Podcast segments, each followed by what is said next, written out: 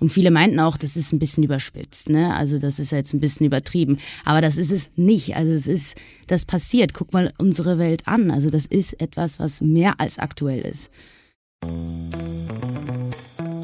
Herzlich willkommen zu Gute Typen, der Podcast von Esquire Germany. Ich bin Dominik Schütte, Ihr Gastgeber, Chefredakteur von Esquire und hier interviewen wir regelmäßig Menschen, die wir super finden und die uns inspirieren. Diesmal ist wieder ganz schön was los im Esquire Podcast. Wir sind zu viert. An meiner Seite sitzt wie schon ein paar Mal unser Redakteur Philipp Köpp. Hallo. Hallo.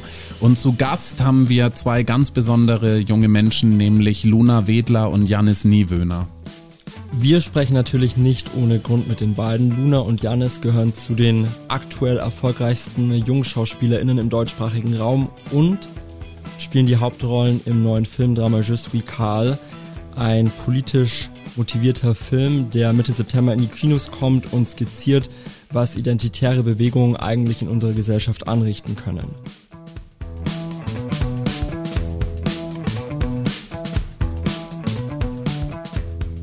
Herzlich willkommen im Esquire Podcast Luna Wedler und Jannis Niewöhner. Diesmal sind wir ähm, geradezu international unterwegs. Wir nehmen nämlich in München, in Berlin und in Zürich auf. Äh, Luna ist in Zürich, ist dort auch geboren. Ähm, und Jannis ist in Berlin, aber ähm, wir hören uns alle gut und freuen uns wahnsinnig auf den Podcast mit euch. Ganz herzlich willkommen, Luna Wedler und Jannis Niewöhner. Vielen Hallo, Dank. Hallo, wir freuen uns auch. Hallo. Danke für die Einladung. Ähm, es, es bleibt ja, diese Frage ist ja fast schon ein, ein postpandemischer Klassiker. Ähm, es ist ja eine Weile her, dass ihr an euren Projekten gearbeitet habt und jetzt kommen die ins Kino. Jetzt bei Je suis Karl ist es ganz besonders lange her. Ich glaube, weil die Arbeit daran sehr früh losging, oder? Also ich glaube, ich glaube, der Christian Schwocho und ihr, ihr arbeitet da schon ein paar Jahre dran. Warum hat das so lange gedauert und seid ihr froh, dass es jetzt losgeht? Ähm, ja, ich glaube, Christian und Thomas Wendrich, der Drehbuchautor, haben am längsten daran gearbeitet. Die haben angefangen, nachdem sie den Film über den NSU gemacht haben. Und äh, aus dieser Geschichte über rechtsradikale Menschen auch hat sich so die Idee ergeben, äh, oder die Frage, wie entwickelt sich das alles weiter in die Zukunft? Und gedacht als dystopischer Film äh, haben sie diese Geschichte angefangen aufzuschreiben und über die nächsten Jahre entwickelt und irgendwann, ja, kamen wir dazu. Und dann hat das auch nochmal gedauert, weil das äh, auch für uns ähm, genug Zeit war oder sein, genug Zeit da sein sollte, um auch in diesen in dieses Thema reinzukommen und da zu recherchieren für. Und äh, genau, das ist, wie lange ist es her, Luna? Zwei Jahre. Ja, zwei Jahre. Eigentlich haben wir, vor zwei Jahren haben wir angefangen. Ja, mhm. und freuen uns extrem, dass er jetzt endlich ähm, rauskommt, weil es ein unglaublich wichtiger, sehr, sehr wichtiger Film ist. Absolut, wir möchten auch uns, uns gerne ähm, sehr, also im Gegensatz zu sonst, wo wir vielleicht ein bisschen mehr rumblödeln und so, möchten wir uns tatsächlich sehr auf dieses Thema konzentrieren ähm, weil das ist schon ein Schlag in die Magengrube, der Film. Ähm, Luna, du hast, glaube ich, wenn wir richtig informiert sind, hast du die Rolle zunächst abgelehnt. Kannst du erklären, warum? Ja, ich habe äh, die Rolle erst abgelehnt und habe viel darüber nachgedacht, warum das so war ähm, und bin dann drauf gekommen, eben erstens aus einer Naivität, glaube ich, weil ich mich zu wenig damit auskannte und auch aus einer Angst, dass ich dem nicht gerecht werde. Ähm, aber bin umso froh, dass ich das, dass, dass, dass uns das trotzdem irgendwie zusammengeführt hat und dass ich jetzt ein Teil dieser Geschichte sein kann und dieses, die Geschichte dieser, dieser Frau auch erzählen darf. Ähm, aber eben, ich war zu unerfahren und bin unglaublich dankbar, wie jeder andere sollte sich um, unbedingt in dieses Thema reinlesen, weil es ist erschreckend. Also auch, als wir uns darauf vorbereitet haben, das sind Themen, wo man, wo man sich gar nicht, äh, eben vielleicht nicht auskennt und unglaublich wichtig ist, dass das, dass das äh, Leute wissen, dass das wirklich passiert. Weil ähm, wir haben auch viele Rückmeldungen jetzt schon bekommen, weil wir durften ihn ja zeigen an der Berlinale. Und viele meinten auch, das ist ein bisschen überspitzt, ne? Also das ist jetzt ein bisschen übertrieben. Aber das ist es nicht. Also es ist, das passiert. Guck mal unsere Welt an. Also das ist etwas, was mehr als aktuell ist. Ja ich glaube, der Christian Schwocho ähm, hat ja auch ähm, äh, bei dem NSU-Film, den er auch mit dem, mit dem Autoren zusammen gemacht hat, ähm, da haben die ja auch gemerkt, wer da vor Gericht so erscheint. Ne? Also das wären früher wahrscheinlich irgendwelche Glatzentreter gewesen und irgendwelche eindeutig erkennbaren ähm, ja, ich muss mich zurückhalten, um die, um die Sprache einigermaßen hier im Zaum zu halten, Arschlöcher ähm, gewesen. Jetzt äh, sind es natürlich immer noch sehr, sehr ungute Leute, aber die sehen halt, ähm, die sehen dann aus wie Jannis im Film, wie Karl im Film. Also ähm, äh, Mode top auf der Zeit. Ähm, und äh, letztlich Klamotten, wie, wie Philipp, Jannis und ich sie auch privat tragen würden. Ähm, also der, der Wolf im, im Modepelz sozusagen. Ähm, und ist das auch was, was man, wo ihr das Gefühl habt, das wird dem Film nicht so richtig abgenommen, weil diese Kritik fände ich vollkommen unberechtigt. Ähm, ich glaube, das ist schon eine relativ klare Sache für die meisten, dass Nazis mittlerweile keine Glatzen mehr haben und Springerstiefel tragen und so klar erkenntlich sind. Wie weit aber das geht, wie weit das gedacht wurde von denen, diese Strategie der äußeren Inszenierung und ähm, das freundliche Bild, was dabei zustande kommt und wie wir uns alle ähm, davon auch überzeugen lassen oder das als weniger gefährlich wahrnehmen, wie weit das geht, das ist, glaube ich, vielen nicht bewusst. Und es gibt diese Szene, in der Luna das erste Mal, also Maxi in Prag ankommt, ähm, auf diesem Summit. Und es ist eine unfassbar weltoffene Atmosphäre, eine fast hippie-mäßige ähm, Atmosphäre, wo sie ankommt. Eine Frau singt ein wunderschönes ähm, Lied auf der Bühne und ähm, alle lachen. Es ist so ein Typ, der sie gleich am Anfang, das fand ich ein Wahnsinnsmoment, sie kommt rein und da ist so ein Typ und der hat so vom Gestus her was, ähm, äh, wo man denkt, oh, der könnte auch schwul sein, ne? Was man auch erstmal dieser Szene gar nicht zuordnen würde, ne? Und ähm, dann sind da Leute mit Dreadlocks und alles sieht so anders und so schön aus.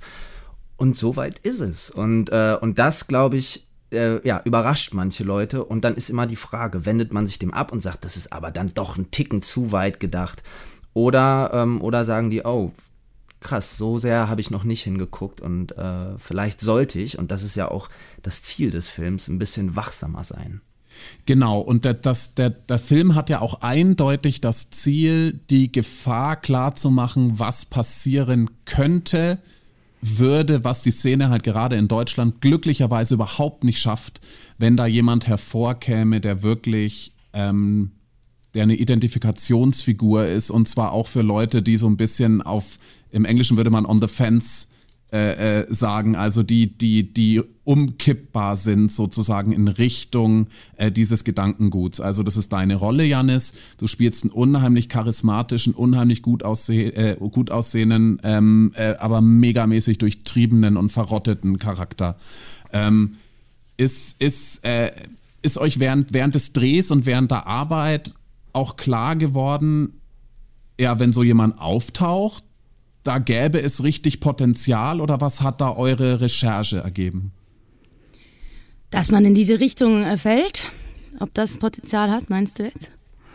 Ähm, ja, und ob, hm, also was gerade junge Leute angeht, ähm, das politische Potenzial eines, einer solchen europäischen Bewegung. Ich glaube, das ist äh, jeder, der sagen würde, nein, ähm, kann das, das kann man nicht beantworten, weil ich glaube, das passiert ganz, ganz schnell, ohne dass man es merkt.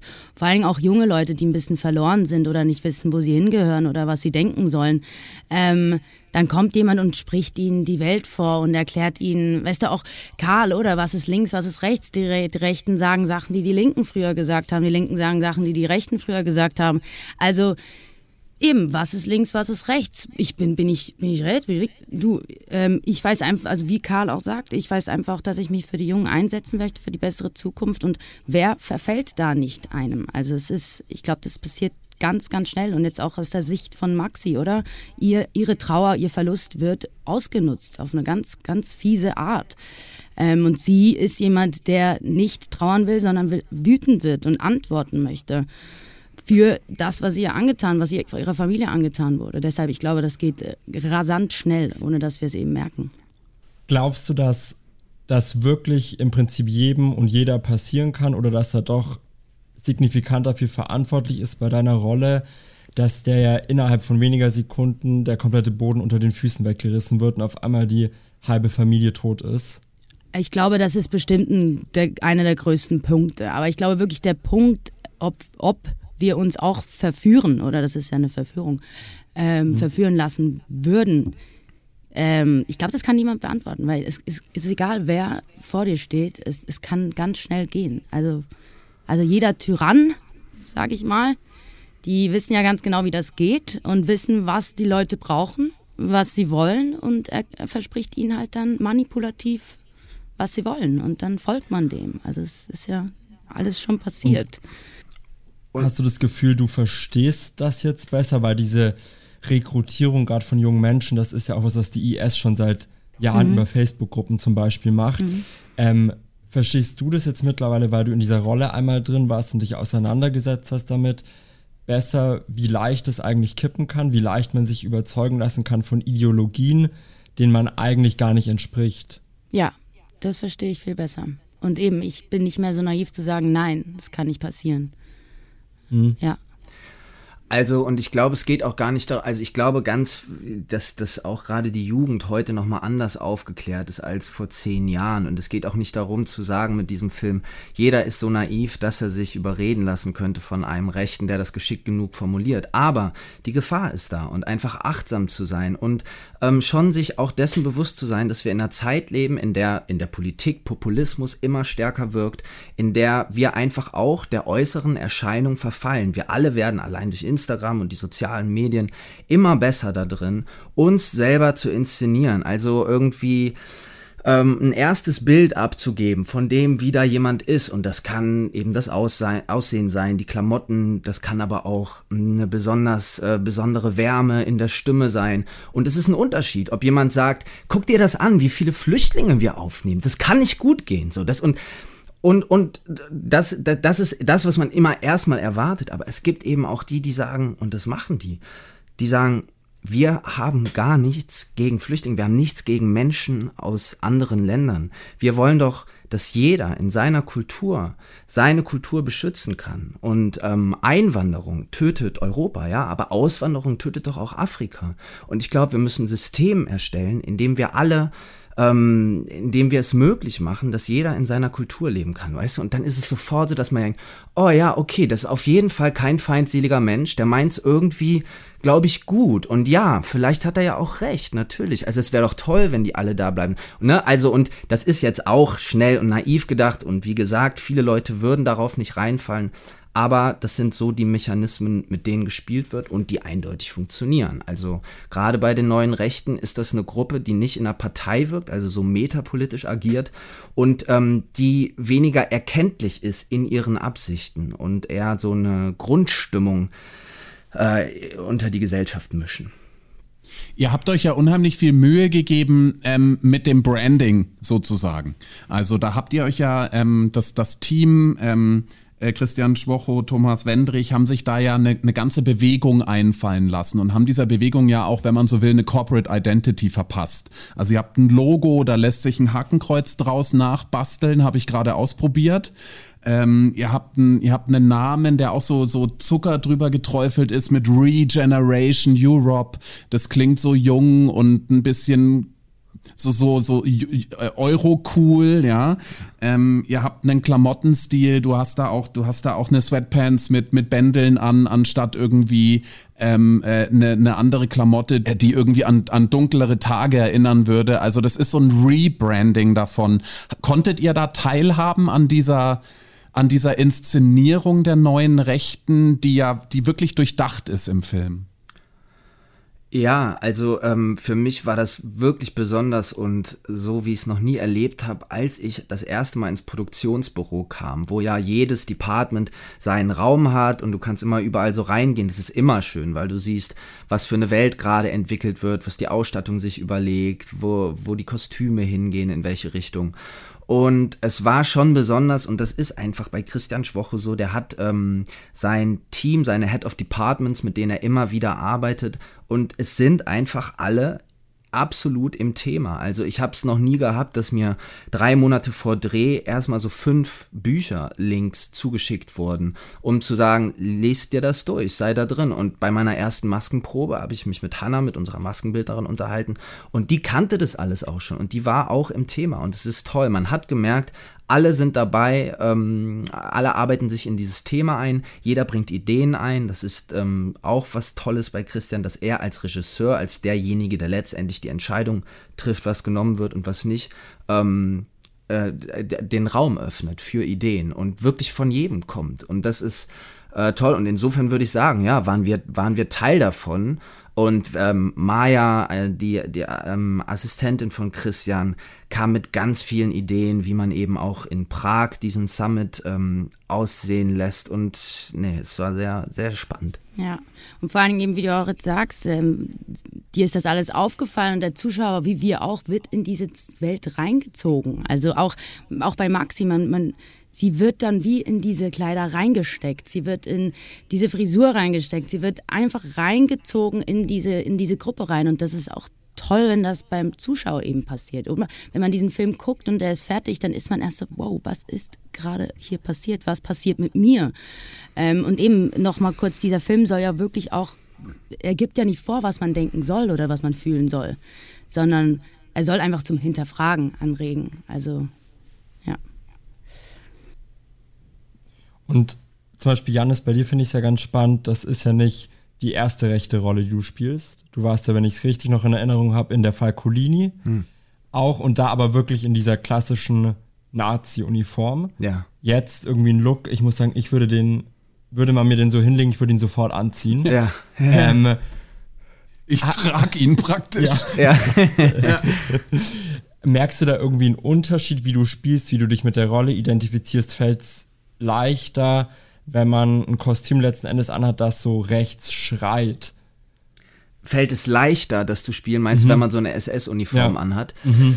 Ähm, nee, das würde ich, das, das würde ich eigentlich nicht sagen. Also was da bei der Falcolini besonders war, war, dass ich eben das erste Mal bei so einem Film jemanden von der SS gespielt habe und das überhaupt auch gesehen habe, am Set war.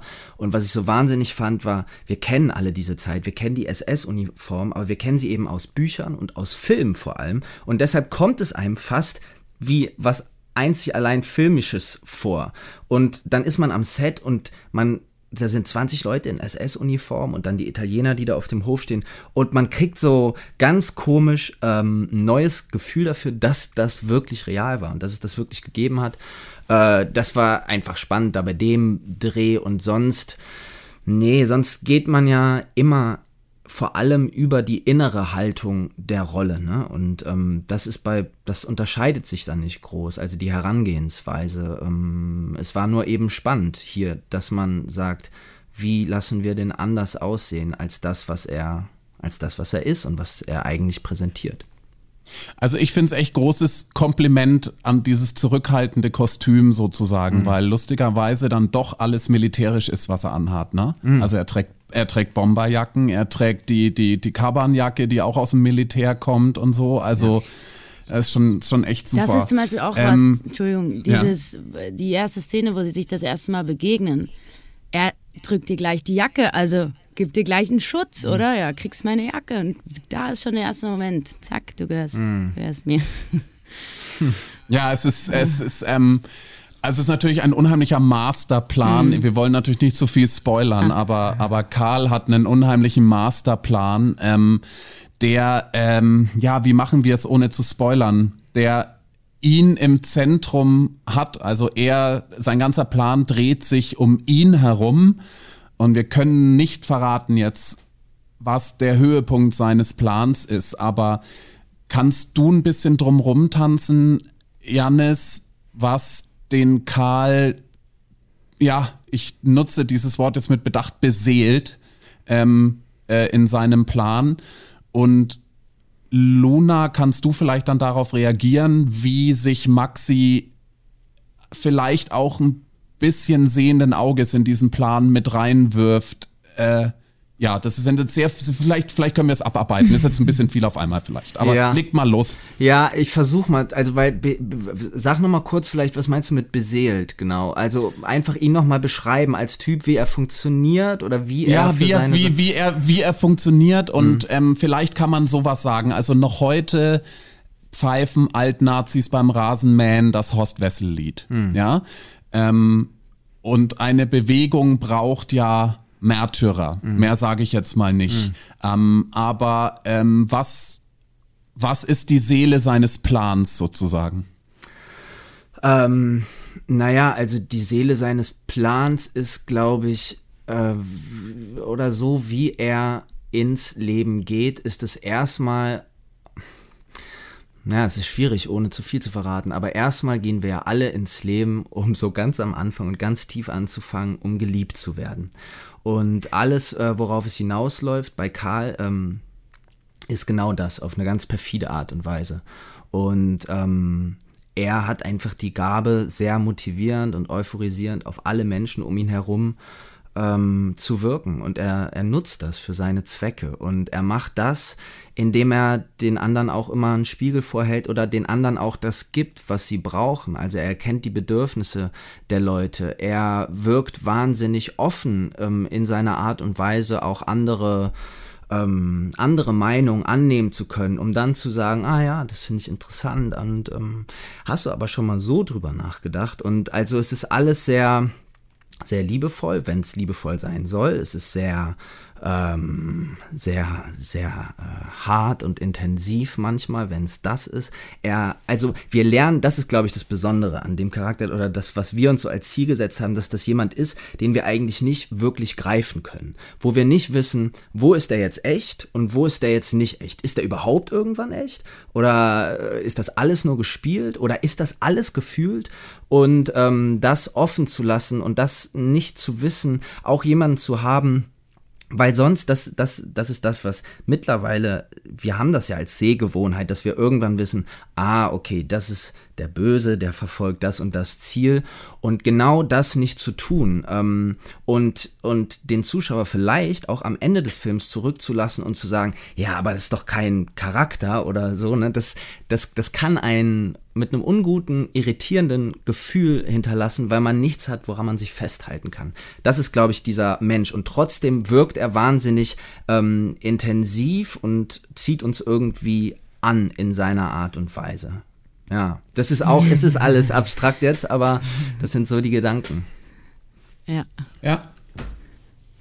Was ich bei dir auch noch, Luna, als Rolle wahnsinnig spannend fand, war dieser eine Moment, ähm, da gab es diese Formation, diese Daughters of Resistance, mhm. die ja praktisch diese Videos drehen und ohne zu viel zu verraten, ja. sexualisierte Gewalt instrumentalisieren. Und da gibt's ja, ja diesen einen Moment, wo du dann so kommst, irgendwas läuft hier ganz falsch. Ja. Und das war für mich so der Moment, wo ich dachte, jetzt kriegt sie die Kurve. Ja. Jetzt kommt sie aus der ganzen Nummer nochmal irgendwie raus, aber es hat ja dann doch nicht geklappt und sie stürzt ja irgendwie noch weiter ins Verderben rein. Ja, ich glaube, da ist sie schon zu tief drin.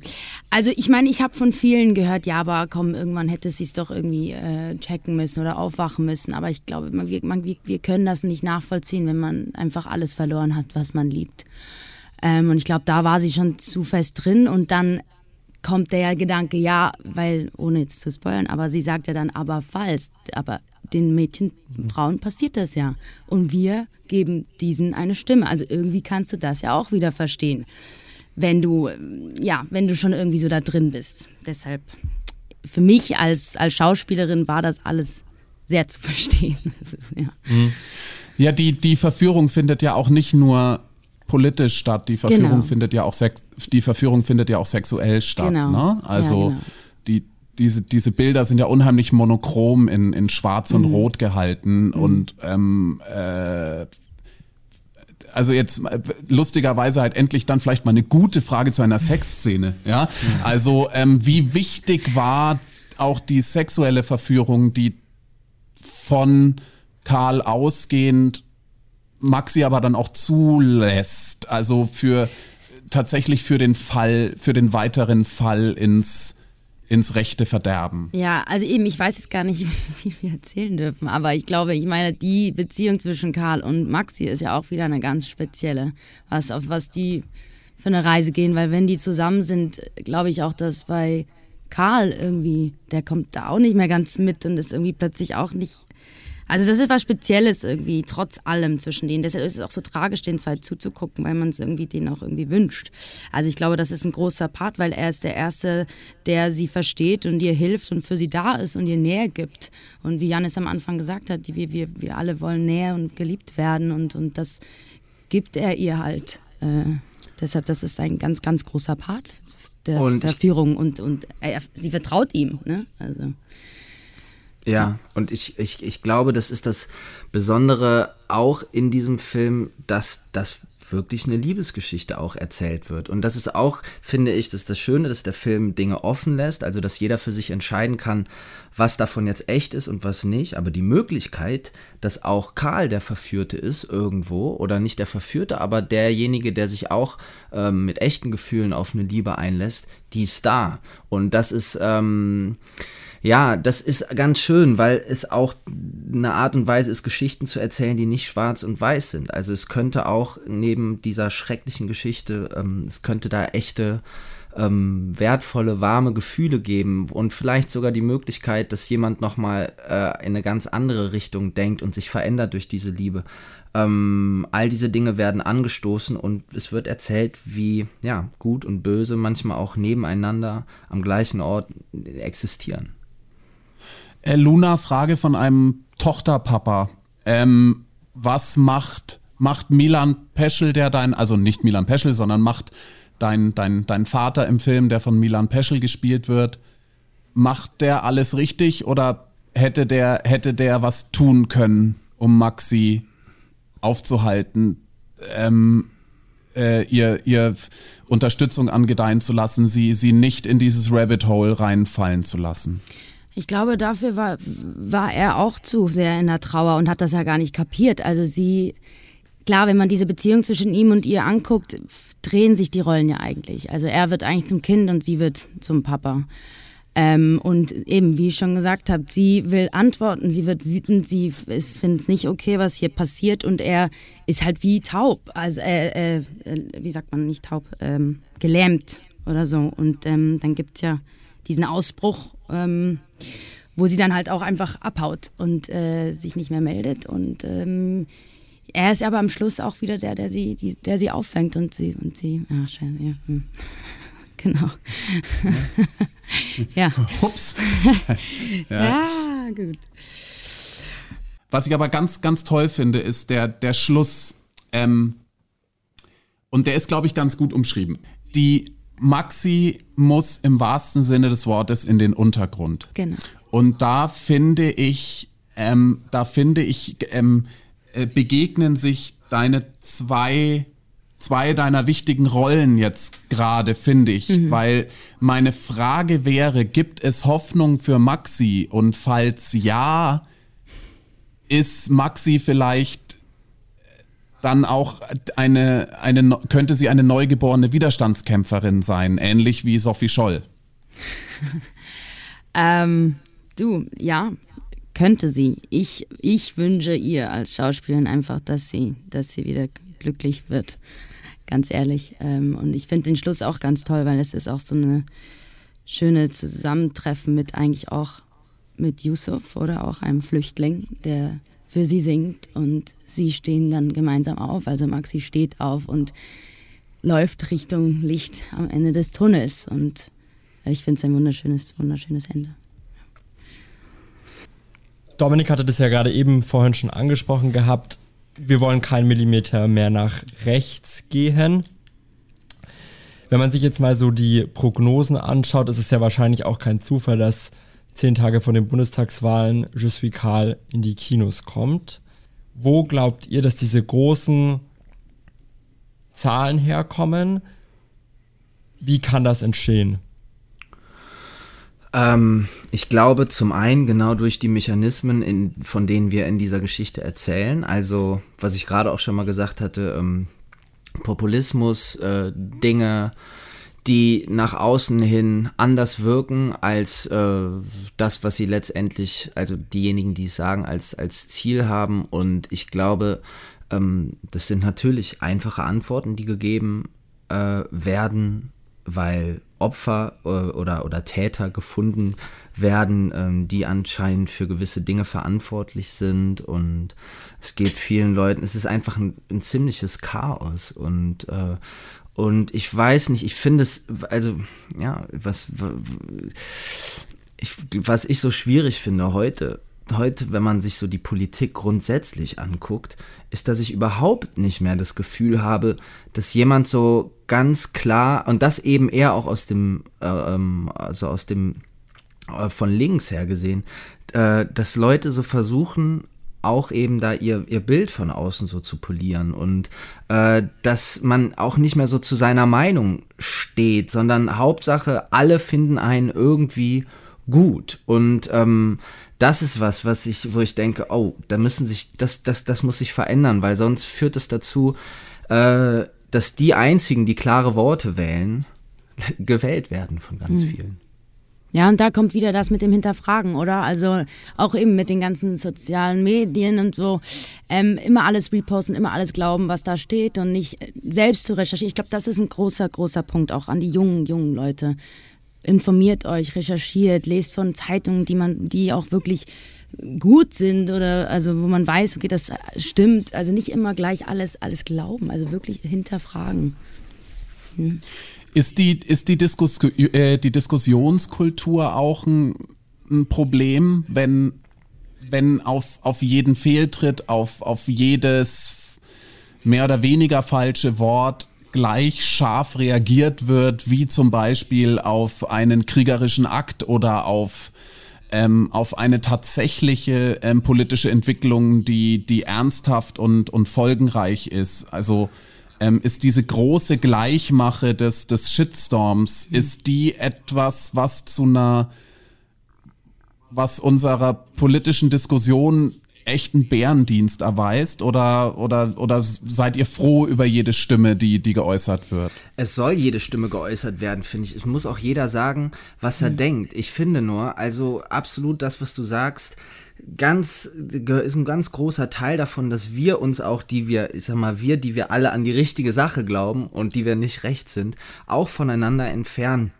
Als erstes denke ich an alles dicht machen, an die Aktion, so wo mhm. man sagen kann, was man will und dass das keine gut ge, ähm, gut gewählte Form war oder so. Und da soll und muss jeder sagen, wenn es nicht gut war, aber sag's nur so, sag nicht, mhm. wie dumm bist du eigentlich, weil das erzeugt immer nur eine Gegenreaktion. Und die Art und Weise, wie man miteinander redet, wie man voneinander lernt, wie man miteinander diskutiert, ich glaube, das haben wir total verlernt. Und das auch wieder natürlich übers Internet, das mhm. weiß man auch mittlerweile und trotzdem fällt man auch immer wieder äh, drauf hinein. Aber ich merke es auch in. Mh, mm, äh, in, bei, bei mir in Freundeskreisen, wenn man zusammensitzt, dass jede andere Meinung manchmal sehr, sehr hart äh, hinterfragt oder eben nicht hinterfragt wird, sondern einfach nur dagegen gegangen wird. Und ich glaube echt, der Umgang und letztendlich ja, ein liebevoller Umgang miteinander äh, und, und nicht in allem immer eine böse Absicht auch zu erkennen, ist das Aller, Allerwichtigste. Und ich muss so oft denken, jetzt auch immer wieder an, äh, ähm, wie hieß sie denn? Ruth Gainsburg, die gestorben ist, die Richterin, ne, die im Supreme Court saß, weil sie, wie die davon redet, dass sie damals in einer Zeit, wo das noch gar nicht denkbar war, für Frauenrechte gekämpft hat und vor irgendwie neun alten, weißen, mächtigen Männern saß und nicht äh, verzweifelt gegen die angeschrien hat, sondern so gesagt hat, das sind Jungs, die wissen einfach ganz viel noch nicht. Und um, um denen irgendwie was zu vermitteln, muss ich auch mit denen wie mit Jungs reden, die es halt noch nicht wissen. So. Und dann lässt man sich vielleicht auch auf was ein. Also, ja, den Hass rausnehmen. Ich glaube, das, das, so einfach ist es. Oder der erste Schritt. Ja. Dieter Hildebrand hat mir mal in einem Interview gesagt, ach, in jeder Gesellschaft gibt es 10% Arschlöcher, damit muss man einfach leben. Was sagt ihr dazu? Ja, wahrscheinlich. Ja. Also wahrscheinlich sind es ja auch noch mehr. Wahrscheinlich, äh, mal ganz ehrlich, sind wir, sind es 100 Prozent. Also wir alle sind doch auch Arschlöcher Irgendwo für Arschlöcher.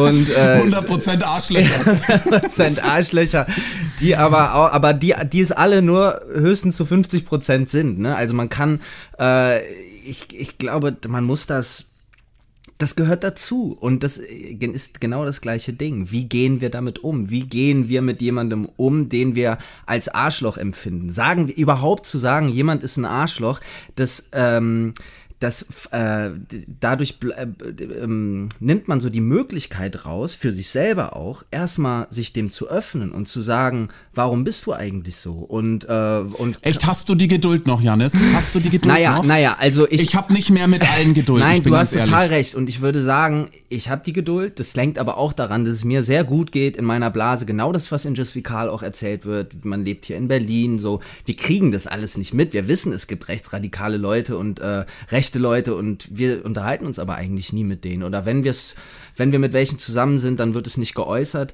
Ähm, deshalb äh, ja, ist es ein leichtes zu sagen, dass ich die Geduld noch habe. Ich glaube aber trotzdem daran, äh, als Grundding, und das ist was, was ich anstreben will, auch in der Situation, wo ich mal mit einem rechtsradikalen Menschen zusammensitze, dass man mit einer Offenheit aufeinander zugeht. Also, dass durch Hass nichts entstehen kann. Und dafür, ja, braucht es Geduld.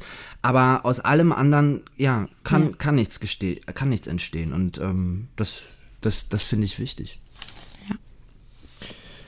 Luna, an dich meine Frage. Du bist ja, du hast den direkten Vergleich Schweiz, die ja immer super neutral ist. Ja. Du drehst und lebst einfach wahnsinnig viel auch in Deutschland, Ja. eben durch deinen Job. Wie kann man sich da irgendwie die, die politische Diskrepanz vorstellen? Gerade, ich sag mal jetzt in unserer Generation, Anfang 20 bis Mitte 30, ist das auch, dass sich das so in extreme Lager spaltet, wie wir das aktuell haben? In der Schweiz jetzt?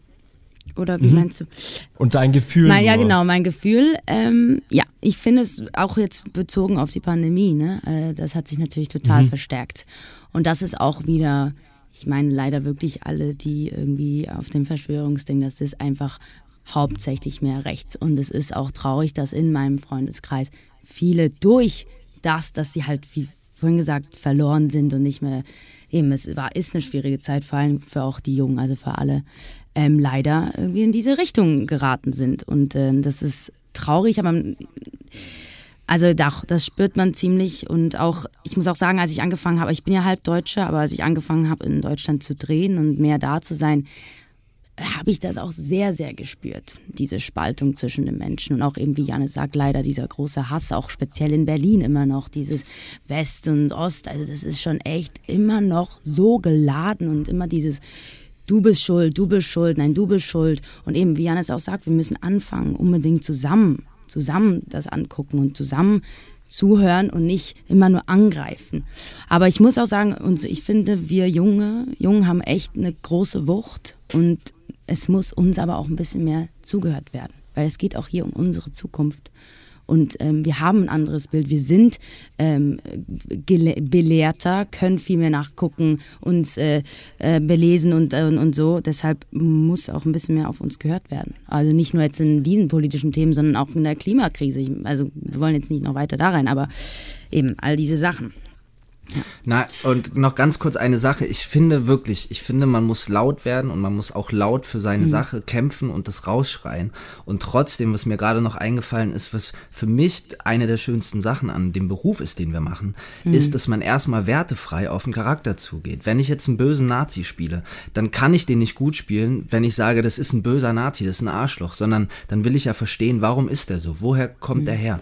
Und das finde ich passiert auch grundsätzlich als Zuschauer, wenn man einen Film guckt, dass man die Möglichkeit hat, jemanden erstmal nachzuvollziehen und einfach immer immer festzustellen, das ist ein gebrandmarktes Kind, was nach Liebe schreit.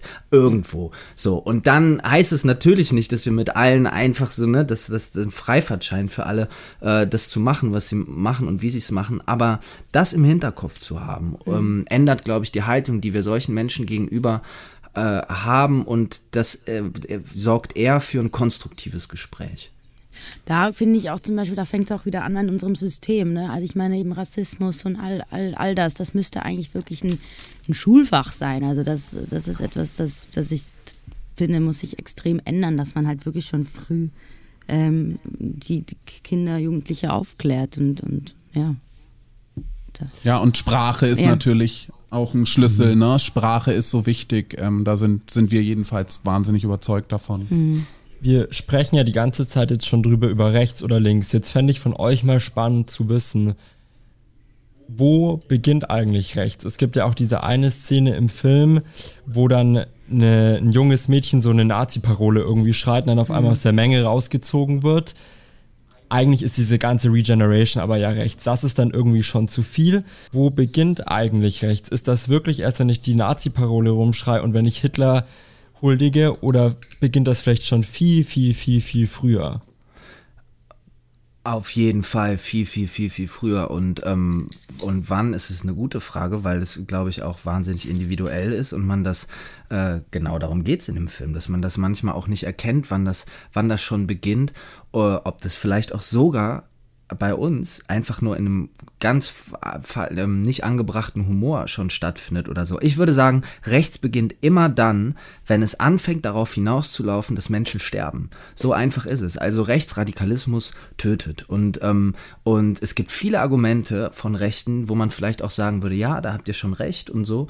Aber es gibt immer ein Totschlagargument, nämlich das, dass das, was gemacht wird und die Politik, die gemacht wird, dazu führt, dass Menschen sterben. Und das ist eine Entscheidung gegen Menschen ist, dass menschenverachtend ist. Und ähm, ja, und letztendlich ist es so einfach. Aber das immer zu erkennen, ist nicht so einfach, weil, wie du sagst, es viel, viel früher beginnt. Du hattest das ja jetzt gerade gemeint, Janis, wenn Menschen sterben. Jetzt frage ich mich, sind QuerdenkerInnen rechts? Viele sagen ja nein, weil man will irgendwie wieder zurück zur Normalität. Auf der anderen Seite ist es halt, man kann es nicht leugnen, es sterben Millionen von Menschen an dieser Pandemie und es gibt Leute, die sich auf die Straße stellen und protestieren mhm. und sagen, macht die Clubs wieder auf, macht die Bars wieder auf, wir wollen unser Leben zurück. So what, wenn da irgendwie Millionen von Menschen sterben? Äh, ja, ähm, ist, ist, ist schwierig, also weil ähm, ja, ich, es, es ist dann rechts und für mich ist es dann rechts und falsch, wenn man zum Beispiel auch äh, diese ganzen Versammlungen und so oder in als Veranstalter einer Versammlung sich selber zwar nicht als rechts begreift, aber sagt, es ist völlig in Ordnung, wenn da Rechte mit dran teilnehmen und jeder, also weil das, das ist für mich ganz gefährlich. Ähm, ich finde, es gibt ich finde, es gibt Querdenker und dann gibt es Leute, die ja auch irgendwie eine Angst haben, die selber für sich nicht bewusst die Entscheidung treffen, ähm, sozusagen den Tod von tausenden Menschen zu verantworten, sondern die das vielleicht wirklich anders empfinden auch. Ne? Also die wirklich äh, zum Beispiel eine Impfangst haben, auch wenn die für uns mhm. erstmal nicht begründet ist, dann ist das, äh, dann muss das kein böswilliger Gedanke sein, ähm, sondern dann kann das auch zum Beispiel, wenn ich da totale Angst vor habe, warum auch immer, zum Beispiel, weil man sagt, dieser Impfstoff, äh, ne, Langzeitwirkungen oder so sind noch nicht, ähm, hat man, hat man, hat man noch nicht ausrechnen können. Ähm, und das, dass, dass so jemand sagt, ich will das meinen Kindern nicht antun, potenziell, und deshalb sträube ich mich dagegen, das zu tun oder so. Das sind schon, das ist, ah, es ist wahnsinnig schwierig, weil ja, ich kann diese Leute, ich kann diese Leute verstehen und ich würde mir schwer tun, damit jedem, der anders erstmal denkt, jeden da auch direkt als rechts äh, zu betiteln. Das ist wahnsinnig komplex und mehr kann ich dazu auch nicht sagen. Ich, ich merke nur, dass es schwierig ist und dass ich auch. Seid ihr angefragt worden von, von dem alles dicht machen? Ich bin angefragt worden, ja. Ja. Ich bin auch angefragt worden, ja. Ja. Und ich habe äh, und ich habe auch so im er mein erster Moment war auch äh, sogar zu überlegen, oh, ich finde das eigentlich eine gute Idee. Ne, das war auch im Nachhinein sehr spannend für mich, das zu beobachten, was da so, äh, also mh, mm, nicht. Äh, ähm, ist, ja, ist, ist wirklich, ist wirklich schwierig. Ich habe im Nachhinein mich selber sehr erschreckt darüber, weil ich dann doch gemerkt habe, teilweise war es unreflektiert, teilweise habe ich mich aber auch gefragt, okay, was war das denn, weshalb ich das erstmal auch eine gute ähm, Idee fand. Und ich habe schon selber auch zu der Zeit auch den Eindruck gehabt, dass, ähm, worüber wir gerade geredet haben, gewisse Meinungen, die erstmal ähm, anders sind als die der Hauptmasse, ganz auf eine ganz ungute Art und Weise runtergedrückt werden. Und das war aber auch eher ein Gefühl. Und ich sage das wirklich als, ich bin, ich bin da kein Kenner. Und trotzdem war das so hat das irgendwie mein Gefühl wieder gespiegelt. Ich habe mich Gott sei Dank auch entschieden, ähm, das nicht zu machen, weil ich dann letztendlich auch die Form falsch und vielleicht auch verletzend oder, oder für manche auf jeden Fall offensichtlich verletzend war. Ähm, ja, aber ich will mich da nicht rausnehmen und ich fände es falsch jetzt zu sagen, so das war mir von Anfang an klar, weil ähm, nee, das, ja. so einfach ist es nicht. Nee, ich weiß auch, was du meinst. Vor allen Dingen, wenn einem gesagt wird, ähm, ja, der und der und der macht mit und dann bist du ja eigentlich, ja doch, der, der ist ja auch gut und so. Ne?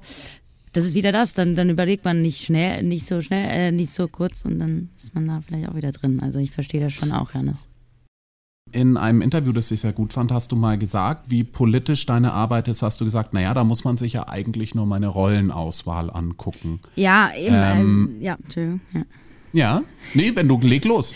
Äh, eben, ich bin immer so ein bisschen zurückgehalten, wenn es um, um politische Themen geht, weil ich einfach auch einfach Angst davor habe, immer, immer, immer wenn man irgendwas sagt, es wird sowieso immer irgendwie falsch aufgenommen. Und ich bin auch einfach zu unerfahren noch, deshalb halte ich mich auch immer ein bisschen zurück, weil ich nicht auch einfach Sachen sagen will, ohne dass ich wirklich Hintergründe weiß und so. Also deshalb, ich, ich wähle Projekte aus, mit denen ich was aussagen kann und deshalb sind das meine Rollen, meine Fil unsere Filme, die, die ich mache, um, um meine Haltung auch so ein bisschen zu zeigen. Aber ich als Luna Wedler als äußere mich weniger da, dazu. Einfach so als Schutz auch, glaube ich.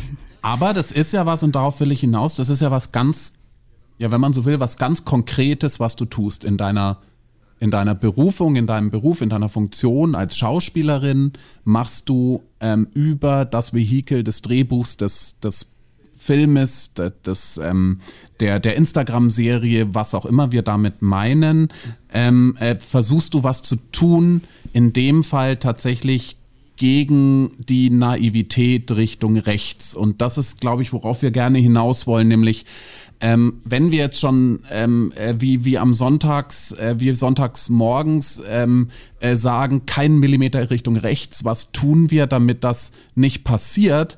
Äh, auf diese zweite Frage, glaube ich, müssen ganz schön viele äh, stumm bleiben, weil was, was tun wir wirklich, außer Sonntagsreden halten? Und da wollen wir jetzt mit euch vielleicht, vielleicht mal in die Diskussion gehen, was könnte, kann, vielleicht auch was sollte jeder tun? Ja, ich glaube auch, dass jeder die Möglichkeiten suchen sollte, ähm, sich zu engagieren für die richtige Sache und dass man ähm, das so machen sollte, dass man das selber vertreten kann, dass man sich sicher fühlt, dass man das in einer Gruppe machen kann. Ich glaube, das ist immer möglich, dass man auf Demos gehen kann, dass man zum Beispiel auch, und das ist für mich das Schöne, auch an diesem Beruf und der Möglichkeit bei zum Beispiel Just Vikal dabei zu sein. In meinem Fall, ich bin Schauspieler und ich kann mit dem, was ich mache, auf das ich vertraue, was meine Profession ist, Teil davon sein, eine politische Aussage zu treffen. Und damit fühle ich mich sehr sicher und ich ähm, bin wirklich glücklich darum, weil ich ähm, auch durch diese Rolle und diese Geschichte mir dieses Thema nochmal anders aneignen kann und anders aneignen will. Ähm, das, so, das merke ich bei mir persönlich. Das ist ähm, die Möglichkeit, immer wieder politische Filme zu machen, wäre die schönste Form für mich, mich auch äh, in etwas zu engagieren, weil es eben auch in einem Team passiert. Und das eben muss jetzt kein Filmteam sein, das kann auch ne, eine Band sein oder wie gesagt, eine Demo, was auch immer, eine Partei, die gegründet wird. Ähm, aber ähm, sich so Orte zu suchen, wo man auch weiß, ich bin nicht alleine, ich muss ja nicht alleine stehen und äh, ähm, eine Aussage treffen, sondern kann das mit ganz vielen zusammen machen und dass man sich da organisiert, dass man da ähm, ja, offen ist, jeden auch dazukommen zu lassen. Und wie fängt man da im kleineren Kreis an? Luna, du hattest das vorhin schon mit deinen FreundInnen erwähnt. Wenn ich jetzt zum Beispiel im Bekanntenkreis jemanden habe, der meinetwegen Impfgegnerin ist oder dann diesen typischen Spruch sagt, ich bin ja kein Rassist oder keine Rassistin, aber, aber wie fange ich dann an? Ich bin dann immer so ein bisschen im Zwiespalt, wo ich direkt konfrontieren will, mit Argumenten kommen will. Auf der anderen Seite denke ich mir, aber ich, warum sollte ich jetzt die kostenlose Aufklärungsarbeit leisten? Ja lest Bücher, informiert euch. Wie handhabst du das zum Beispiel? Ist, kommst du in die Situation manchmal? Ähm, ja, doch. Also bei, bei Impf- und, und Verschwörungen, da, da, da, da halte ich mich leider eher einfach raus und gehe da überhaupt nicht mhm. auf Konfrontation, weil ich glaube, da kann man auch wirklich einfach nichts mehr machen. Also da gehst du in eine Diskussion rein, die du nicht mehr rauskommst. Ähm, Wenn es um mhm. Rassismus mhm. geht oder sonst ähm, um Homosexualität oder sowas, da bin ich ziemlich eine, die dann einfach direkt fragt. Wieso? Warum? Warum denkst du? Also wo, direkt auf den Menschen zugeht und ihn fragt, weißt du eigentlich, weißt du eigentlich gerade, was du sagst? Und dann manchmal merkst du auch, dass die total überrascht sind, dass du so eine Gegenfrage stellst. Und dann stehen die plötzlich nackt da und sind so, also völlig überfordert. Und das ist so meine Art. Leute zu überführen manchmal und, und wenn, wenn man nicht, wenn ich die Situation abschätzen kann, dann fange ich auch eine Diskussion an, weil ich mich auch auskenne und ähm, ja, so mache ich das, weil ich finde es total wichtig, dass man das nicht einfach ignoriert. Also es kann auch gefährlich werden, natürlich, aber ich, ich wurde zum Glück so erzogen oder ähm, ja, habe äh, hab so das Gefühl mir, dass ich da einfach helfen muss und will und das sollte, glaube ich, wirklich jeder machen. Also wieder zusammen einfach stehen, ja. Aber es ist echt erstaunlich, es scheint, scheint echt so zu sein, dass, dass, dass jeder diesen Fall im Freundeskreis hat. Also jeder, jeder hat irgendwen an diesen Wahnsinn verloren gerade, mhm. habe ich den Eindruck, oder? Janis, bei dir? Ähm, ich würde das nie so sehen, dass, oder weil, weil ich es auch so extrem nicht äh, äh, empfunden habe, dass ich jemanden verloren habe an etwas, vielleicht mal mitbekommen habe, oh, jemand hat auf jeden Fall ähm, gefährliche Gedanken. Und ich finde nach wie vor, und vielleicht wiederhole ich mich, ich finde es aber wichtig, es immer, immer wieder zu sagen, dass gerade wenn es ein Freund ist und auch so, man, glaube ich, am meisten damit überrascht und auch sich selbst, wenn man das erste Gefühl, ähm, dass einen das vielleicht anwidert oder so und, und, und, und man wütend darauf reagiert, zurückstellt und ein ehrliches Interesse hat und sagt, warum ist es so? Und, und, und und es kein man ist da ist der Ton wieder total wichtig. Man ich also wie kann ich jemanden ändern? Niemals indem ich dem als allererstes sage bist du bescheuert Mann? Das es so funktionieren wir, Mann. Das ist das, die erste Reaktion, die da kommt, ist Abwehr. Okay, alles klar. Noch einer, der, okay, müssen wir nicht drüber reden. Ah, okay. Du bist du, bist du machtlos. Da kannst du nichts machen. Aber wenn du mit dem anderen wirklich redest und wirkliches Interesse hast und ihm erstmal nichts Böses unterstellst, dann ist am allermeisten möglich, dass derjenige sich verändert. Auch ich war schon mal, hatte vielleicht mal eine Meinung, die zehn andere nicht hatten, von der ich mich dann überzeug hab überzeugen lassen. Wenn mir jemand weiß ich nicht, äh, irgendwas gesagt hat, äh, äh, aber mir, was, mir das erklärt hat mit einer Ruhe. So, ne? Und nicht mit einem, ja, mit, mit einer Bösartigkeit. Luna, was hast du ähm, von Ich bin Sophie Scholl gelernt, von dem Projekt, das zu machen? Ähm, das ist ja ähm, wahrscheinlich auch aufgrund der ähm, der Reichweite und der Wichtigkeit dieses Projekts etwas, das sehr viele Diskussionen nach sich gezogen hat. Ich sag mal mit den beiden mit den beiden Extremausprägungen. Die einen sagen Geschichtskitsch, die anderen sagen super wichtiges ähm, Projekt, um, um junge Leute ähm, für etwas zu interessieren und für Mechanismen zu interessieren, die jetzt halt noch nicht mal ähm, 80, äh, 90 Jahre her sind. Was hast du aus dieser Diskussion gelernt und ähm, äh, darüber auch über dein eigenes Engagement diesbezüglich? Also, ähm, ich meine, in erster Linie das zu drehen war für mich äh, eine große Ehre, aber und und und und ähm, Sophie Scholl, wenn das irgendwie geht, irgendwie so nahe zu kommen durch diese ganzen Briefe, die ich lesen durfte. Also das war wunderschön, irgendwie in ihren Kopf zu sehen und die, ihre Meinung und eben auch wichtig ist ja auch, und was wir versuchen mit diesem Instagram-Projekt, ist wirklich sie als junge Frau zu, zu zeigen, dass sie auch mal, viele wussten nicht, dass sie auch mal eine Hitlerjugend war. Wie ist das gekommen, dass sie plötzlich zu dieser Widerstandskämpferin geworden ist? Ähm, und ganz viele Leute eben sind dankbar. Im Moment verlieren wir ziemlich viel. Ich muss auch sagen, ich habe einen ziemlichen Abstand jetzt dazu aufgebaut, weil für mich ist das auch so, ähm, ja, äh, und ich glaube, wir verlieren gerade ein paar Leute oder weil wir leben hier, oder? Wir, wir leben irgendwie weiter, wir haben unseren Alltag, wir haben schönes Wetter, wir gehen da und da und dann sieht man immer wieder in Echtzeit diese Zeit. Und ähm, das ist dann komischerweise für ganz viele Jungen befremden und dann wollen sie das irgendwie nicht mehr sehen, weil sie damit sich nicht gerne konfrontieren. Und eher die älteren Leute schreiben immer mehr, wie toll sie es finden und oh, wir hätten das so gerne im Geschichtsunterricht gehabt. Also das ist das, was ich so ein bisschen gemerkt habe. Aha, interessant. Ja, mhm. das ist äh, spannend. Ähm, ich glaube nach wie vor, also es ist immer noch ein Riesenerfolg und ganz viele Leute sind dankbar und es ist auch echt spannend, dass halt in den Kommentaren auch Diskussionen losgehen, auch Sachen, die halt jetzt immer noch so sind oder die sich seitdem zum Glück verändert haben. Also die Leute reden wirklich miteinander und diskutieren miteinander und auch die, die diesen äh, Account verwalten, ähm, haben wirklich auf jedes eine Antwort und ähm, können alles belegen und deshalb, das ist alles sehr gut organisiert und, und regt einfach zur Diskussion auf, was halt das Wichtigste ist, aber auf einer friedlichen Ebene irgendwie. Bist du schon älter, als Sophie Scholles geworden ist? Nein, ich bin genauso alt wie sie, als sie mhm. ermordet wurde. Ja. Mhm. Hast du jemals mitbekommen, ob dieses Instagram-Projekt tatsächlich auch irgendwie im Unterricht, im Geschichtsunterricht an Schulen Gen, ja. verwendet wird, um diese Thematik irgendwie näher zu bringen? Total. Also das wird jetzt in Schulen benutzt. Ähm, Vorträge ähm, in Museen. Also es ist eben, also es ist wirklich toll, weil wir über diese zehn Monate versuchen, diese junge Frau einfach zu zeigen. Mit, mit auch mit Leichtigkeit, mit Humor, mit, mit Liebeskummer, mit, mit allem halt. Und nicht nur die, die Heldin, die natürlich ist und die Widerstandskämpferin, sondern auch wirklich einfach eine junge Frau, wie ich auch. Ja. Verfolgst du das, Janis? Ich habe es äh, am Anfang habe ich es ein bisschen gesehen, ja.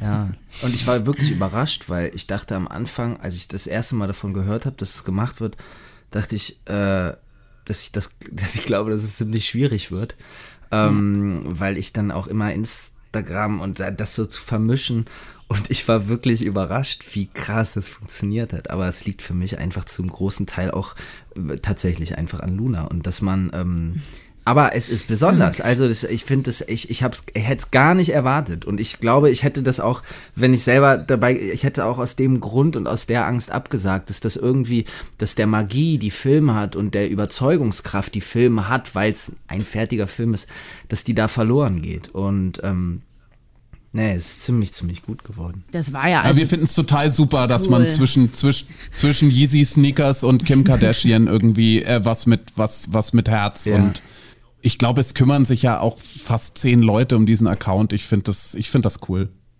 Dankeschön.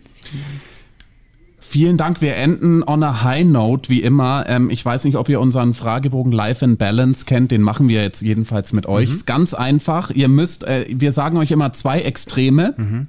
Und ihr müsst euch nicht mal entscheiden, sondern ihr könnt sagen, wie ihr zwischen diesen beiden Extremen in eurem Leben so die Balance herstellt. Ähm, da wird es den einen oder anderen geben, der vielleicht eher für Janis geeignet ist, die eine oder andere Frage, die vielleicht eher für Luna geeignet ist. Ansonsten greift ihr einfach zu. Äh, fangen wir mal ganz äh, casual an. Janis Niewöhner, das ist natürlich bei uns Esquire Jungs Style und so, aber gerne auch Luna dann dazu, was sie besser findet bei Jungs. Smart oder casual? Casual. Auf jeden Fall. Ich auch casual. Es sagen alle casual. Es hat noch nee, Daniel Brühl hat smart ja, gesagt. Echt? Daniel Brühl hat smart gesagt, ja. So eine Generationssache vielleicht, ohne jetzt Daniel Brühl auf den Schlips treten zu wollen, aber ich meine, Janik Schiemann war ja auch sofort äh, casual. Das ist, ja. er geht niemals im Anzug irgendwie auf den roten Teppich. Ich glaube, das ist so ein Ding, dass man sich von diesen Dresscodes. Nee, aber das muss ich, das muss ich sagen, dass, äh, ähm, ich finde roter Teppich und so Veranstaltungen, das ist was, wo ich auch sehr gerne einen Anzug anziehe, wo ich mich, weil das auch, das ist wie wenn man sich als Kind verkleidet hat. Das ist dann auch immer ein Spiel und ich mag das. Also insofern irgendwie ist es nicht nur casual. Es gibt auch die wenigen Momente, in denen ich das sehr genieße, mit Daniel Brühl smart zu sein. Du, Luna, du hast ja gesagt, dass du, dass in die, in deinen Look in Cannes ähm, viel Arbeit geflossen ist. Erklär doch mal, wie man sich entscheidet. Wow, Cannes, alles klar. Ich bin Anfang 20, junge Schauspielerin, äh, muss morgen nach Südfrankreich. Wie ist dein, wie ist dein Look zustande gekommen? Ja, ja, eben. Ich bin die unorganisierteste, chaotische Person, wenn es um solche Sachen geht. Es ist, ich bin nur schon froh, weil meine Nägel oder meine Füße irgendwie gut aussehen. Also, das ist ja ins kleinste Detail fallen. Naja, das Kleid, das kam an dem Tag an. Ich hatte es noch nie an. Es war einfach ein Glücksgriff, dass das irgendwie aus Paris hierher gebracht wurde und äh, keine Schuhe, aber ich habe ich, natürlich, ich habe eine Stylistin, aber es ist bei mir immer Last Minute. Und die, die Ohrringe sind äh, Claire's, also es ist alles sehr. Äh, nein. das bin ich einfach schnell einkaufen gegangen. Es ist alles sehr last minute bei mir immer. Von, von was war das Kleid? Weißt du das? Das noch? Valentino. Das ist Valentino. Sehr schön, ja. sehr, sehr schön. Ja, sehr schön. Danke schön. Sonnenliege oder Sightseeing? Luna, leg los. Ähm, Sightseeing, Sightseeing. Ich bin nicht so ein Sonnenlieger. Ich, ich, bin nicht so ein Strandmensch. Ich kann auch nicht irgendwie fünf Stunden am ähm, Strand braten. Ich bin ja eher Sightseeing, ganz bestimmt, ja. Auf jeden Fall. Ich krieg das, bei uns wurde das immer das heilige Zimperlein genannt. Ich kann nicht so lange still sitzen nee, ich oder auch nicht, gar nicht. Gar nicht. Stadt oder Land? Ich glaube jetzt noch Stadt. Irgendwann, irgendwann mal Land oder, oder beides halt, ne? Irgendwann vielleicht mal. Ja, ist bei mir genauso. Eigentlich, eigentlich, äh, das ist, das ist bei mir ein bisschen so wie all die Hamburger, die immer sagen, was für eine Scheißstadt Berlin ist, aber in Berlin wohnen und man immer denkt, warum wohnt ihr denn nicht in Hamburg? Und, äh, und, und, und so ist es bei mir mit dem Land irgendwie. Ich bin, ich würde sagen, auf jeden Fall das Land ist das wunderschönste und beste für die Seele und Stadt kann sehr nerven und gleichzeitig äh, liebe ich es und brauche ich es. Special-Nachfrage an Luna, ganz gemein. Zürich oder Berlin? Zürich, ganz klar. Ganz, ganz klar. klar nee, Berlin ist so eine Hassliebe. Ich, ich liebe Berlin, aber auch also, nur, wenn ich nach drei Tagen auch wieder gehen kann. Luna, ich muss dich was fragen. Und zwar warst du schon mal auf diesem, es gibt im Sommer immer, wenn keine Pandemie ist, dieses Zürich Open Air Festival, mhm. wo alle völlig eskalieren Ekstase sind. Warst du schon mal da? Ähm, ist das Zürich Open Air oder das Zürich Fest? Weil das Zürich Fest, das geht drei Tage, ist wahrscheinlich das, ne? Nee, ich glaube, dieses Zürich Open Air, was Zürich ein Tag ist, wo alle Leute in funkelnden ah, das ist die und Street ganz knappen Outfits. Die Street genau, Parade. ja. Ähm, ja. Nee, das ist wie, also die Clubs von Zürich, die machen dann in so einen Seitengassen so ihre Partys, da bin ich eher, aber nichts mit in diesem Kuchen nah. Nee, das ist nicht so meins. Aber also in den du würdest mir das auch nicht empfehlen. Du, das kann einmal schon sehr lustig sein, wenn du da auch schön, ne? Bisschen, bisschen, bisschen was getrunken hast. Ich sehe mich da. Ich sehe mich das da auf so einem Wagen, in so einem ganz knappen Outfit mit so ein paar Pailletten und Glitzer und einfach richtig over sein. the top. Für einmal kann das Ich gehe derweil ein Zürcher geschnetzeltes. ähm, life in Balance, Leute. Ja. Ähm, Netflix oder Kino? Naja, was glaubt ihr, was wird die Antwort? Kino, natürlich. Kino, Kino, Kino, Kino. Ja. Es ist das Schönste. Jetzt auch bitte alle wieder. Ich bin auch jetzt wieder gegangen, ganz oft. Ich gehe am liebsten auch alleine ins Kino. Ich kann nur alleine. Es nervt mich nur, wenn jemand mitkommt. Ähm, nein, Kino. Einen Film auf großer Leinwand zu gucken, das ist das absolut magischste, tollste. Ähm, ja, unbedingt Kino. Ich finde ich fände es ja das Schönste, wenn das sich irgendwann auch verbindet. Also wenn man sogar auch mhm. irgendwann mal die Möglichkeit hat, Serien im Kino zu gucken. Ja. Ich meine, das ist natürlich schwierig, aber das fände ich toll, aber es bleibt einfach eine einzigartige ähm, Erfahrung so und, und Netflix und viele Streaming-Dienste machen jetzt, haben jetzt immer mehr tolle, spannende Produktionen. Trotzdem will ich die auch das erste Mal im Kino sehen. Biohackers zum Beispiel, ne? Dein großer, dein großes Netflix-Ding. Ähm, we weißt du, wie die zweite Staffel läuft schon? Also wie das ähm, kriegst du da, kriegst du da Zahlen von Netflix? Das ist ganz lustig, weil die einen erzählen, dass man dann in so Meetings sitzt und mit AmerikanerInnen am äh, über Zoom irgendwelche Statistiken teilt und andere wissen gar nichts. Ähm, wie ist es bei dir, Luna Wedler? Du, ich bin eigentlich ganz froh, dass ich da nicht in diesen Meetings sitze. Ähm, ähm, nee, also wir bekommen als Schauspieler, ich glaube, das ist halt Showrunner, also jetzt bei uns Christian Ditter, der das erfährt. Mhm. Ähm, ich weiß jetzt, also nach zehn Tagen kriegt man so eine, so eine Stadt, also so, genau. Aber wir sind jetzt in der Schweiz Top 8, glaube ich, und in Deutschland noch Top 3. Ähm, aber mehr weiß ich nicht, ich habe keine Zahlen, weiß ich nicht. Mhm. Online oder offline? Offline, offline. Ja. Wunschdenken oder wirklich? Uh, Wunsch, ja, es ist halt, es ist halt ein Part von unserem, unserem Job. Also ja, ist halt wirklich leider so geworden. Also leider, ich finde, es kommt immer darauf an, wie man die sozialen Medien nutzt. Ne? Also man muss einfach die Kontrolle drüber haben. Ich meine, mein Instagram ist auch wirklich, ich folge ganz vielen News, ganz vielen Zeitungen. Also es ist wie auch meine Zeitung dann. Aber dieses ständige sich Stress machen wegen dem Post oder ich muss noch das und ich muss das, das ist einfach nicht eine Welt, die ich eigentlich ähm, haben möchte. Also auch wie oft ich an diesem Handy bin für einen Job, der eigentlich nicht das ist, was ich mache, nervt mich manchmal schon sehr ich würde sagen, bewusstes Online-Sein, wenn, ne? Also dann, mhm. dass man auch wirklich weiß, dass man gerade da ist. Auch wenn man auf Instagram ist, dann muss man wissen, dass man da ist. Dann darf das nicht mhm. so passieren, dass man selber eigentlich gar nicht an ist und du guckst dir tausend Bilder an und weißt danach gar nicht mehr, was du gesehen hast. Sondern, dass man, ich meine, Internet ist ja, man kann das ja nutzen für ganz viele Sachen, aber dann bewusst und äh, ja, grundsätzlich natürlich würde ich auch offline sagen. Sports oder um mit Winston Churchill zu sprechen, no Sports? Sports. Was machst du? Ich mache im Moment viel Yoga tatsächlich. Ich mache immer so, es geht immer so, mal so, mal so. Ich mal gehe ich sehr viel laufen und ähm, ja, im Moment ist es eher Yoga. Tut sehr gut. Ich bin auch. Ich, Luna, wie ist bei dir? Ich bin am Kickboxen seit neuestem. Geil. richtig Wie Spaß. kommt das? Ähm, ja, mein, mein Papa war auch, also ich wollte schon immer mal boxen und jetzt habe ich mal angefangen und es macht richtig Bock. Man kann alles rauslassen. Und Vollkontakt mit Maske und so, oder? Nee, nee, nee, nein, noch nicht, noch nicht, noch nicht. Aber also das ist nicht nur ein Sport, wo man sich einfach auf die Fresse haut, sondern das ist halt wirklich auch also Kopf und Koordination und Aus- und Sack und Sack. Also es ist echt, echt ein geiler Sport, echt ein geiler Sport. Die erste Hälfte wahrscheinlich auch Stretchen und Yoga, ne? Könnte ich mir vorstellen. Nee, so. Stretchen, aber Yoga nee. ist nicht so meins.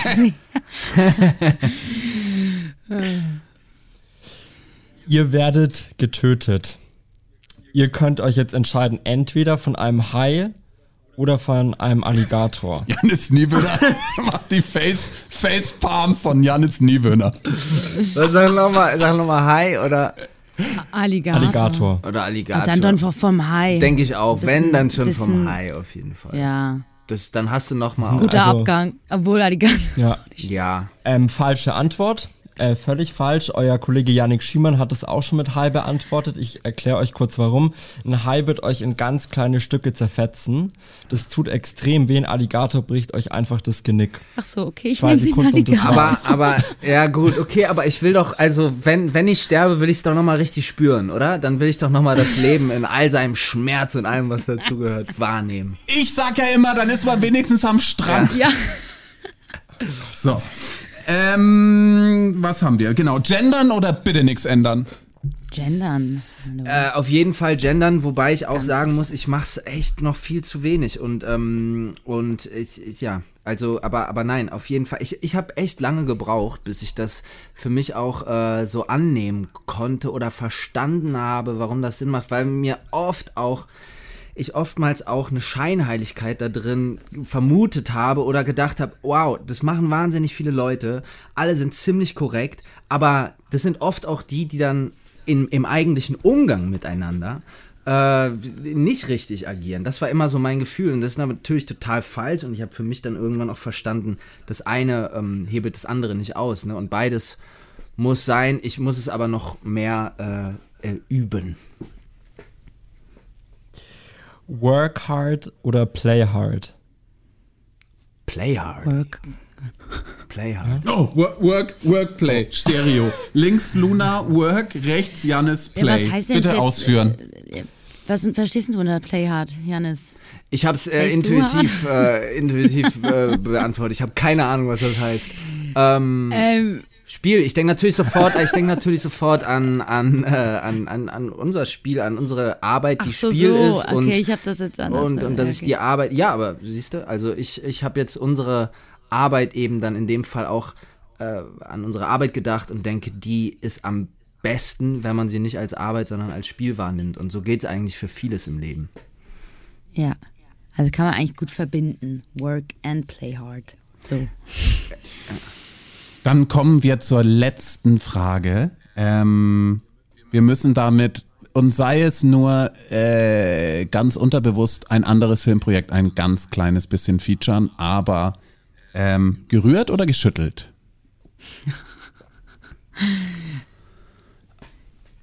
Luna, du bist dran. gerührt. Ähm. Ich, an welches Filmprojekt denkt ihr denn gerade? Ähm, Was? Jannis, hallo. Gerührt oder geschüttelt? Es gibt ein, äh, so, ein kleines, so ein kleines Franchise na, namens James Bond. Und da wird äh, der Mann an der Bar immer gefragt, ob er seinen Wodka Martini gerührt oder geschüttelt Aber ach so, ich dachte ein Film von uns, sorry. Ähm, Okay, die Bo James Bond Nachfolge ja, ja, scheiße, jetzt hab ich's verraten. Es ist official, es ist official. Auf jeden Fall geschüttelt. Bei mir auf jeden Fall Boah, geschüttelt. Janis, du würdest einen guten James Bond machen. Das glaube ich auch. Ja. Ja, das müssen wir leider Ich rausschneiden. weiß nicht, hoffe, wie ein Deutscher in, in England als James Bond ankäme, aber äh, Da äh, müssen die im sich jetzt Fußball dran, haben wir es ja da schon müssen geschafft. die sich jetzt mal dran gewöhnen. Das ist jetzt einfach so. Jetzt wissen wir trotzdem nicht, wie Janis Niewöhner seinen Wodka Martini nimmt, aber er hat sich da schlau rauslaviert. Dafür haben wir eine gute News. Janis Niewöhner wird James Bond ähm, und der Esquire Podcast wird zurückkehren. Ähm, ihr beiden, vielen, vielen Dank für, für das tolle Gespräch. Wir drücken euch für alle Projekte die Daumen, vor allem auch für euer gemeinsames Projekt Je suis Karl, bald im Kino. Äh, hoffen wir, dass ähm, die Pandemie und so weiter die Kinotüren offen lässt. Aber von uns ein großer Tipp, diesen Film zu gucken und ins Nachdenken und vielleicht auch gemeinsam ins Diskutieren zu kommen. Ähm, und vielen, vielen Dank für, für eure Zeit, ähm, dass ihr den Esquire Podcast mitgemacht habt. Danke auch. Dank euch. Vielen Dank. Alles Gute. Dankeschön. Alles Gute euch. ciao. ciao. ciao.